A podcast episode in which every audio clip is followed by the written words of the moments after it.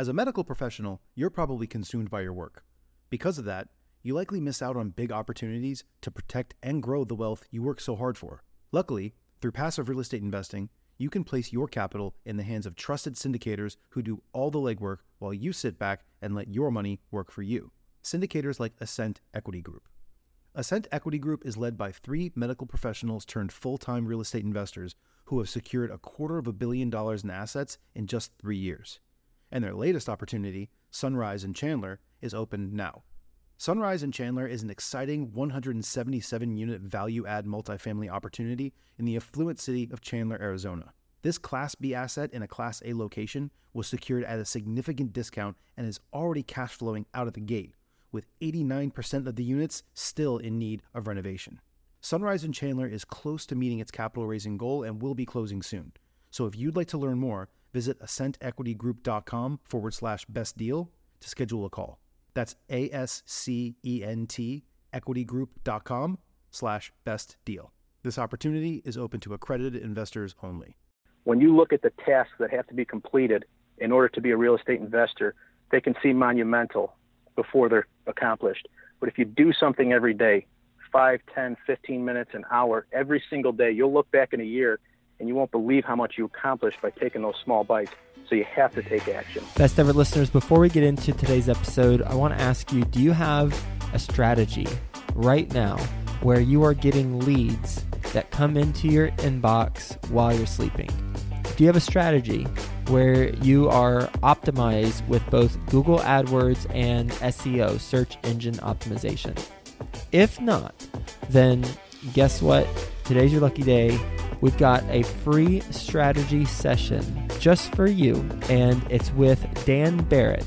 If you recognize his name, he was a guest on episode 565, and he is the only certified Google partner agency that works exclusively with real estate investors. Go to adwordsnerds.com forward slash strategy and get a free strategy session to learn with him how to implement an online strategy for your market in both SEO and Google AdWords. Go to adwordsnerds.com forward slash strategy. Best ever listeners, welcome to the best real estate investing advice ever show. I'm Joe Fairless. This is the world's longest running daily real estate investing podcast. And with us today, we've got someone who's focused on mobile home park investing. So if you're interested in that, listen up. If you're not, then, well, I don't know if this episode's for you, actually. Although I'm sure we'll cover some stuff that is applicable to any type of investing. But we're going to be focused on mobile home parks today. How you doing, Paul Stout?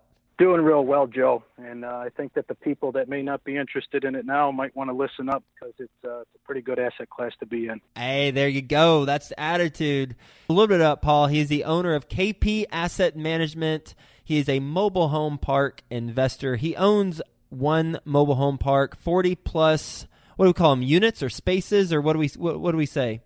Well, you can call them units or pads, we'll call them. Pads. Typically, or lots and then they have uh, six units in a small storage facility on the mobile home park.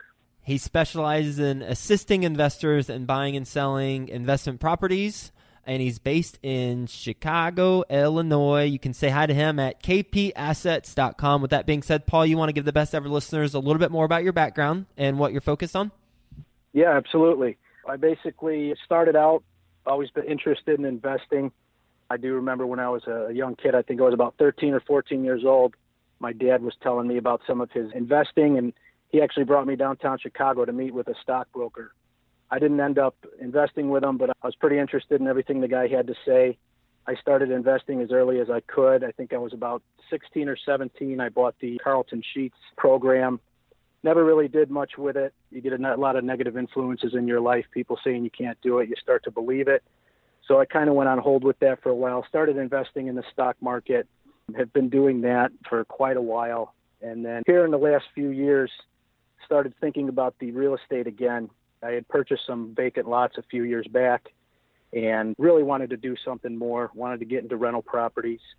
Started looking into real estate investing again, started really getting serious about it, started educating myself, getting on the forums, started networking with people I think I kind of started out like a lot of investors where I had a certain price point, felt that it would be a good idea to get into single family houses because the entry uh, fee is so so low. As I did more research, I started to realize that probably wasn't for me. I was looking for more passive investment than a job. Started to think about apartment buildings.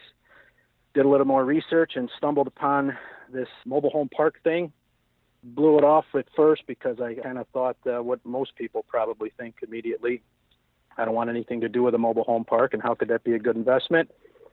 But then I started doing a little bit of research, and as I did more research and just started uh, immersing myself into it, realized it was what I wanted to do and it was for me. Went and got my uh, real estate broker's license for Indiana, work in the Northwest Indiana area. Shortly, I'll be working on my uh, Illinois license as well, so that I can help people who want to move out of the high tax state of Illinois and move into Indiana. And also, I want to be able to help investors and Northwest Indiana is, is quite a great place to invest. Some good properties out here. There's good appreciation, good rental markets, things like that. So I started looking for mobile home parks. It was very difficult. Made a lot of offers. Finally came across one on LoopNet. It was kind of a poor ad. The photograph wasn't real nice. The description wasn't great. But I knew the area and I started looking into it. Plugged all the numbers into the uh, spreadsheet that I had built to evaluate parks realized that it looked pretty good, made an offer, and the response was positive. We got pretty close, started negotiating, and bought the park. So, and it's gone very well since then. As simple as that. you boil you boil it down, and it seems like I could just listen to this interview and then go buy a mobile home park. Let's drill in a little bit. How'd you know how to evaluate if it was a good deal or not? Well, I started out, and thankfully, Joe, I didn't get any of these deals that I was looking at because I made one of the biggest mistakes originally that anybody makes. And I'm sure you can appreciate this when you take an apartment building and you have 24 units and your rent is X amount, you multiply that, you back out your expense ratio to get your NOI, and what do you assign whatever cap rate? Well, I was looking at a lot of parks that had park owned mobile homes so, in other words, the people that own the park were not only renting the lots, but they were renting the mobile homes as well. Had I gotten one of those deals, I'd have been very sorry because you definitely do not want to capitalize the mobile homes. Fortunately enough, I learned that that was the wrong way to do it. I spent a lot of time on Bigger Pockets talking to a lot of experienced investors. I invited some of them to have coffee with me. I bought everything I could buy. I listened to everything I could find, read everything I could find and pretty much just took all the bits and pieces from all those sources, came up with my own spreadsheet, and it seems to have worked out. How long have you had it? I closed at the beginning of May this year, actually. Oh, it's fresh. Fresh, brand new. Where Where is it located? It's down by Springfield, Illinois. How far away is that from where you live? About two hours and 45 minutes. How do you manage it? Well, Joe, one thing that's important to me at first is to manage this myself. And I know that most investors will look at that and say, well, you just said you wanted a passive investment, and now you're saying you manage this mobile home park yourself. It was important to me to invest in this mobile home park by myself and to manage it by myself because I want to scale this business and I want to be able to build systems and I want to be able to build processes so that I can grow, get more properties, and the only way I feel that I can do that is by experience. So if I experience all these little things that I could never have imagined, I can build these systems and these processes and then I can implement them in the future. Now my, my long term goal is not to manage my own parks. I definitely don't want to do that, but I felt that it was important to manage this one. It's a small park, it's very manageable. Basically I own a parking lot. And it literally is that. I do not own a single home.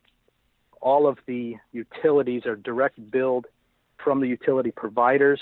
They own up to the meter, and the mobile home park owners own everything after the meter, other than a small connection, which is typically about six feet of wire and six feet of pipe. So even if I had to replace every bit of utility that I owned in the park, I could probably do it for less than five thousand dollars.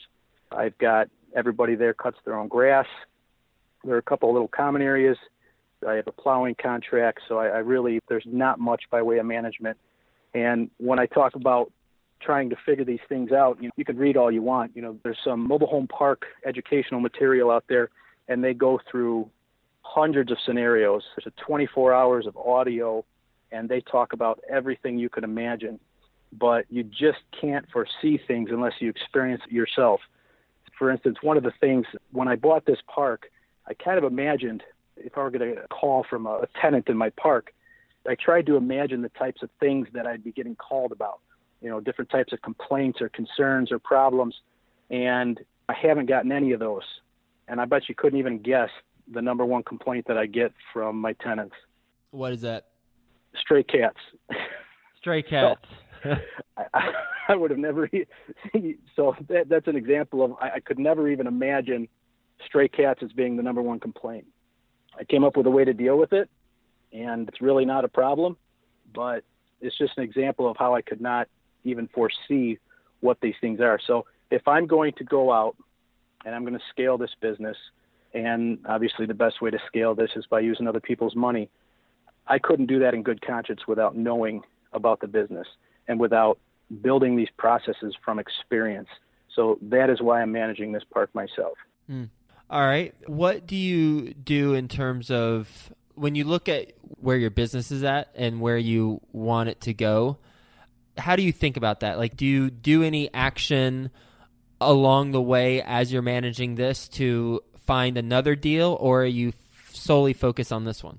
It's kind of important to me, and this goes back to my whole philosophy of investing and, and doing anything really. There's a difference between, say, somebody like a, a Steve Jobs and uh, just a regular guy who works a nine to five. But that difference is not what most people will think. It's not that this person who's highly successful is a genius and has all these talents. Now, obviously, Steve Jobs had certain talents, but the difference is action. Steve Jobs did things every single day. He spent hours and hours and hours. So you never know what you can be or what you can do if you don't do anything towards that goal. So every single day, I make it a goal of mine to do something. It doesn't matter if it's five minutes of going on a forum to read something about mobile home parks or if it's 10 minutes of looking at listings. I look at things and I try to do something every single day because you always look at these monumental tasks. But I kind of look at it as if, if you had to walk from New York to Chicago, what is the hardest step? Is it that first step or is it that last? Well, definitely it's the first step, but every day you take one step, eventually you're going to get there. And that last step, you can't wait to do it. I mean, you'd probably be running at that point. So you have to take steps every day, no matter how small, to keep that energy going, to keep that flow. So what I do, even if I have absolutely no intention of purchasing a property, I evaluate properties all the time. I do that because kind of keeps me up on what are the cap rates in these areas that people are asking. I try and find out what the prices are of some of these sold for. Sometimes you can find those things out. I talk to brokers. I pick properties and I run them through the calculations and as if I were going to buy the property. And I've even made some offers on properties. Now, the other thing that I is I talk to people because if you don't get the word out that you're doing this, nobody knows. And you never know where a deal can come from. You could be talking to someone and someone in the next line over at a grocery store can overhear you and come up and say, "Hey, you know, I got this mobile home park and or my grandmother has this." So you never know who has what. So you have to talk about it. So I, try and talk about it to anybody who's interested. A lot of people are interested in real estate investing. Obviously, when you land on the fact that I invest in mobile home parks, it piques people's interest. Not so much that they want to do it at that time, but it's unusual to them. And everybody's got this idea of what it is from watching cops or something like that, or knowing someone who lived in a mobile home park or having a rundown park in their area. And you get to talk to people and could find deals that way. I actually am working on one right now that came to me that way, kind of early stages, but hopefully it'll work out. This property came to me just by having a conversation with someone and them mentioning that they knew somebody who had a mobile home park. And I said, well, if you know that they want to sell it, I'll offer a finder's fee, and if I buy it from them, I'll pay you a fee. And lo and behold, the owner called me out of the blue one day, so now we're talking about that. How much is a finder's fee? I haven't decided that yet. I want to make it something fair. I guess it all depends on what I pay for the park, what I'll get from the park, This particular park looks like it'll probably be some sort of a lease option type deal. So I haven't really pinpointed a number. I've been thinking through the process. I want it to be fair, but I was actually going to get on some of the forums and figure out what some of these other guys that do the same thing what they're offering and as long as it's fair i want that person that gets that finder's fee to say hey this was a great deal and tell their friends about it because then there's more deal flow How much did you buy the property for, the mobile home park? the mobile home park i bought was $485000 45 and how much did you put into it? between closing costs down payment the whole nine yards attorneys i got about $100000 from my own cash in it And you didn't bring in any investors? i did not You did not. Okay. that kind of goes back to me not really feeling comfortable to, to ask someone to invest unless I can prove that I can make their money work before I know myself whether or not I can make their money work. How long do you plan on holding the park? I've been thinking about that a lot. This park, my initial intent was to increase the value, being a commercial property. I've already taken a lot of steps in order to force appreciation. How have you forced it? I've raised the rents. They were well below market when I bought it. I'm still below market, but I'm not much below market. Basically, when I purchased it, the average rent was about $175, $178 per pad, and the market rent in the area is about 210. So I didn't raise all the rents. I kind of picked a number that I felt everyone would feel comfortable with. Then I bumped that up, so that was about $25 a pad, and I'll slowly move them up every year until we get closer to market. And the other way was by decreasing the costs. And some of the ways I decreased the costs, which obviously there aren't many, I called around and I got a hold of some of the big mobile home park investors. One of the big things was the insurance. The owner that had the park prior to me was getting much less coverage and he was paying over twice what I'm paying. So decrease the cost, increase the income. So that all goes right to the bottom line. There's two vacant pads, so I'm going to infill those. I haven't yet. I'm working on a plan to get that done. So those are some of the ways. Basically, if you want to know a couple of the numbers, when I first purchased it, the net operating income was about 57,000. My projected for year to year, let's say, is going to be about 73,000. So that gives me a monthly cash flow. Starting out was about 2,200 a month. Now it's about 35. So when I purchased the property, I bought it just under a 12 cap, just over a 15 cap. Right now, I'm not including management fees in my NOI, but obviously, if I go to sell this park, that is going to be in there. So when I tell you just over a 15, it's probably somewhere just under a 15 in reality. If you apply a, a, a typical management fee for a park like this, it's really not that much. I want to say that that's about two grand a year on this size park because the way that they do that is typically you get the lot rent for free. So in my case, that would be about $210 a month. And then in a park like mine, there's so little going on. I can get away with anywhere between five and ten dollars per pad as a management fee. So as you can see, the management fees are not really set up the same as they would be in an apartment complex like you own, whether they be five, seven, ten percent. It's more based on how many pads you have, how many residents you have. There's bonuses for moving people in, things like that. What's your best real estate investing advice ever? My best real estate investing advice ever. Well, basically, I believe you have to take action. You have to believe in yourself. It all has to start in your own mind. You're going to have people all around you when you bring up real estate, and the first response they're going to have is, Why would you want to be plunging somebody's toilet at midnight? And that's obviously not the reality. You know that. You have to believe that you can do it. When you know that you can do it, get a hold of the people that are encouraging, listen to them, and take action. No matter how small, you have to do something every day. When you look at the tasks that have to be completed in order to be a real estate investor, they can seem monumental before they're accomplished.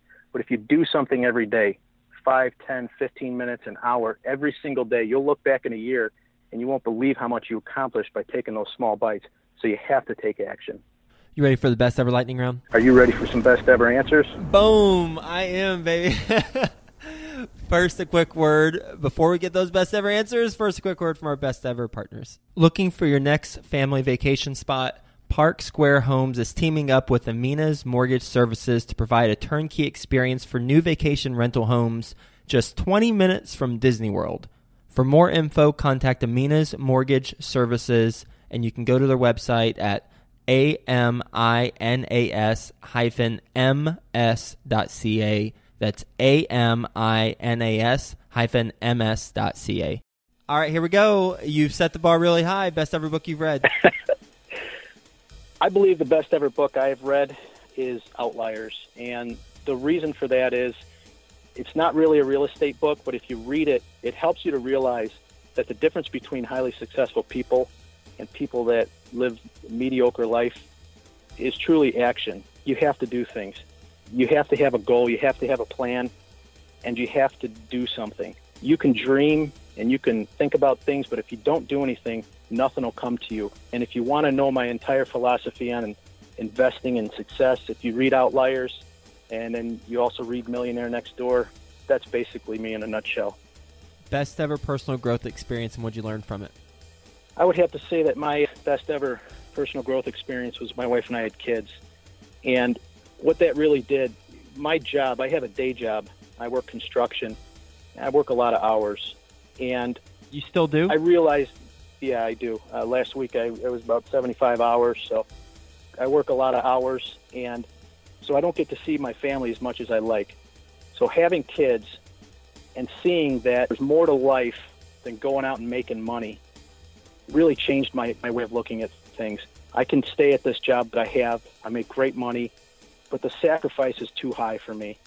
If I can invest in real estate and I can have a even a decent income, even if I don't make as much as I did at my day job between the real estate brokerage, I believe that I could truly be happier making less money because I'll be able to spend more time with my kids. So that, that was really the best personal growth for me. It kind of pushed me into doing what I always kind of wanted to do. Always wanted to get into real estate, never really had the nerve to do it. That's really what pushed me is wanting to spend more time with my family. What's the best ever deal you've done? I would have to say the best ever deal I've done so far is the current park that I have because it's going pretty well. I don't really see finding too many parks like this. So we talked a little bit before about me selling this park. I may sell it, but it's going to be real hard for me to find a park that has this little management requirements just because of the fact that I don't own anything. It's a parking lot. People pay me to sit in a parking lot. Just a quick example, too, is when somebody leaves, and tell me if they do this in your apartments, Joe, they find a tenant. The reason they find a tenant because their home is sitting there. So they don't want to move that home. Right. It costs about five thousand dollars to move a mobile home. Some of these mobile homes are worth seven, eight thousand dollars, sometimes ten. So they'll go out, they'll find you a new tenant. That new tenant will send you all the uh, the application, the fees, first month's rent, security deposit, all that, and you don't even have to find a tenant.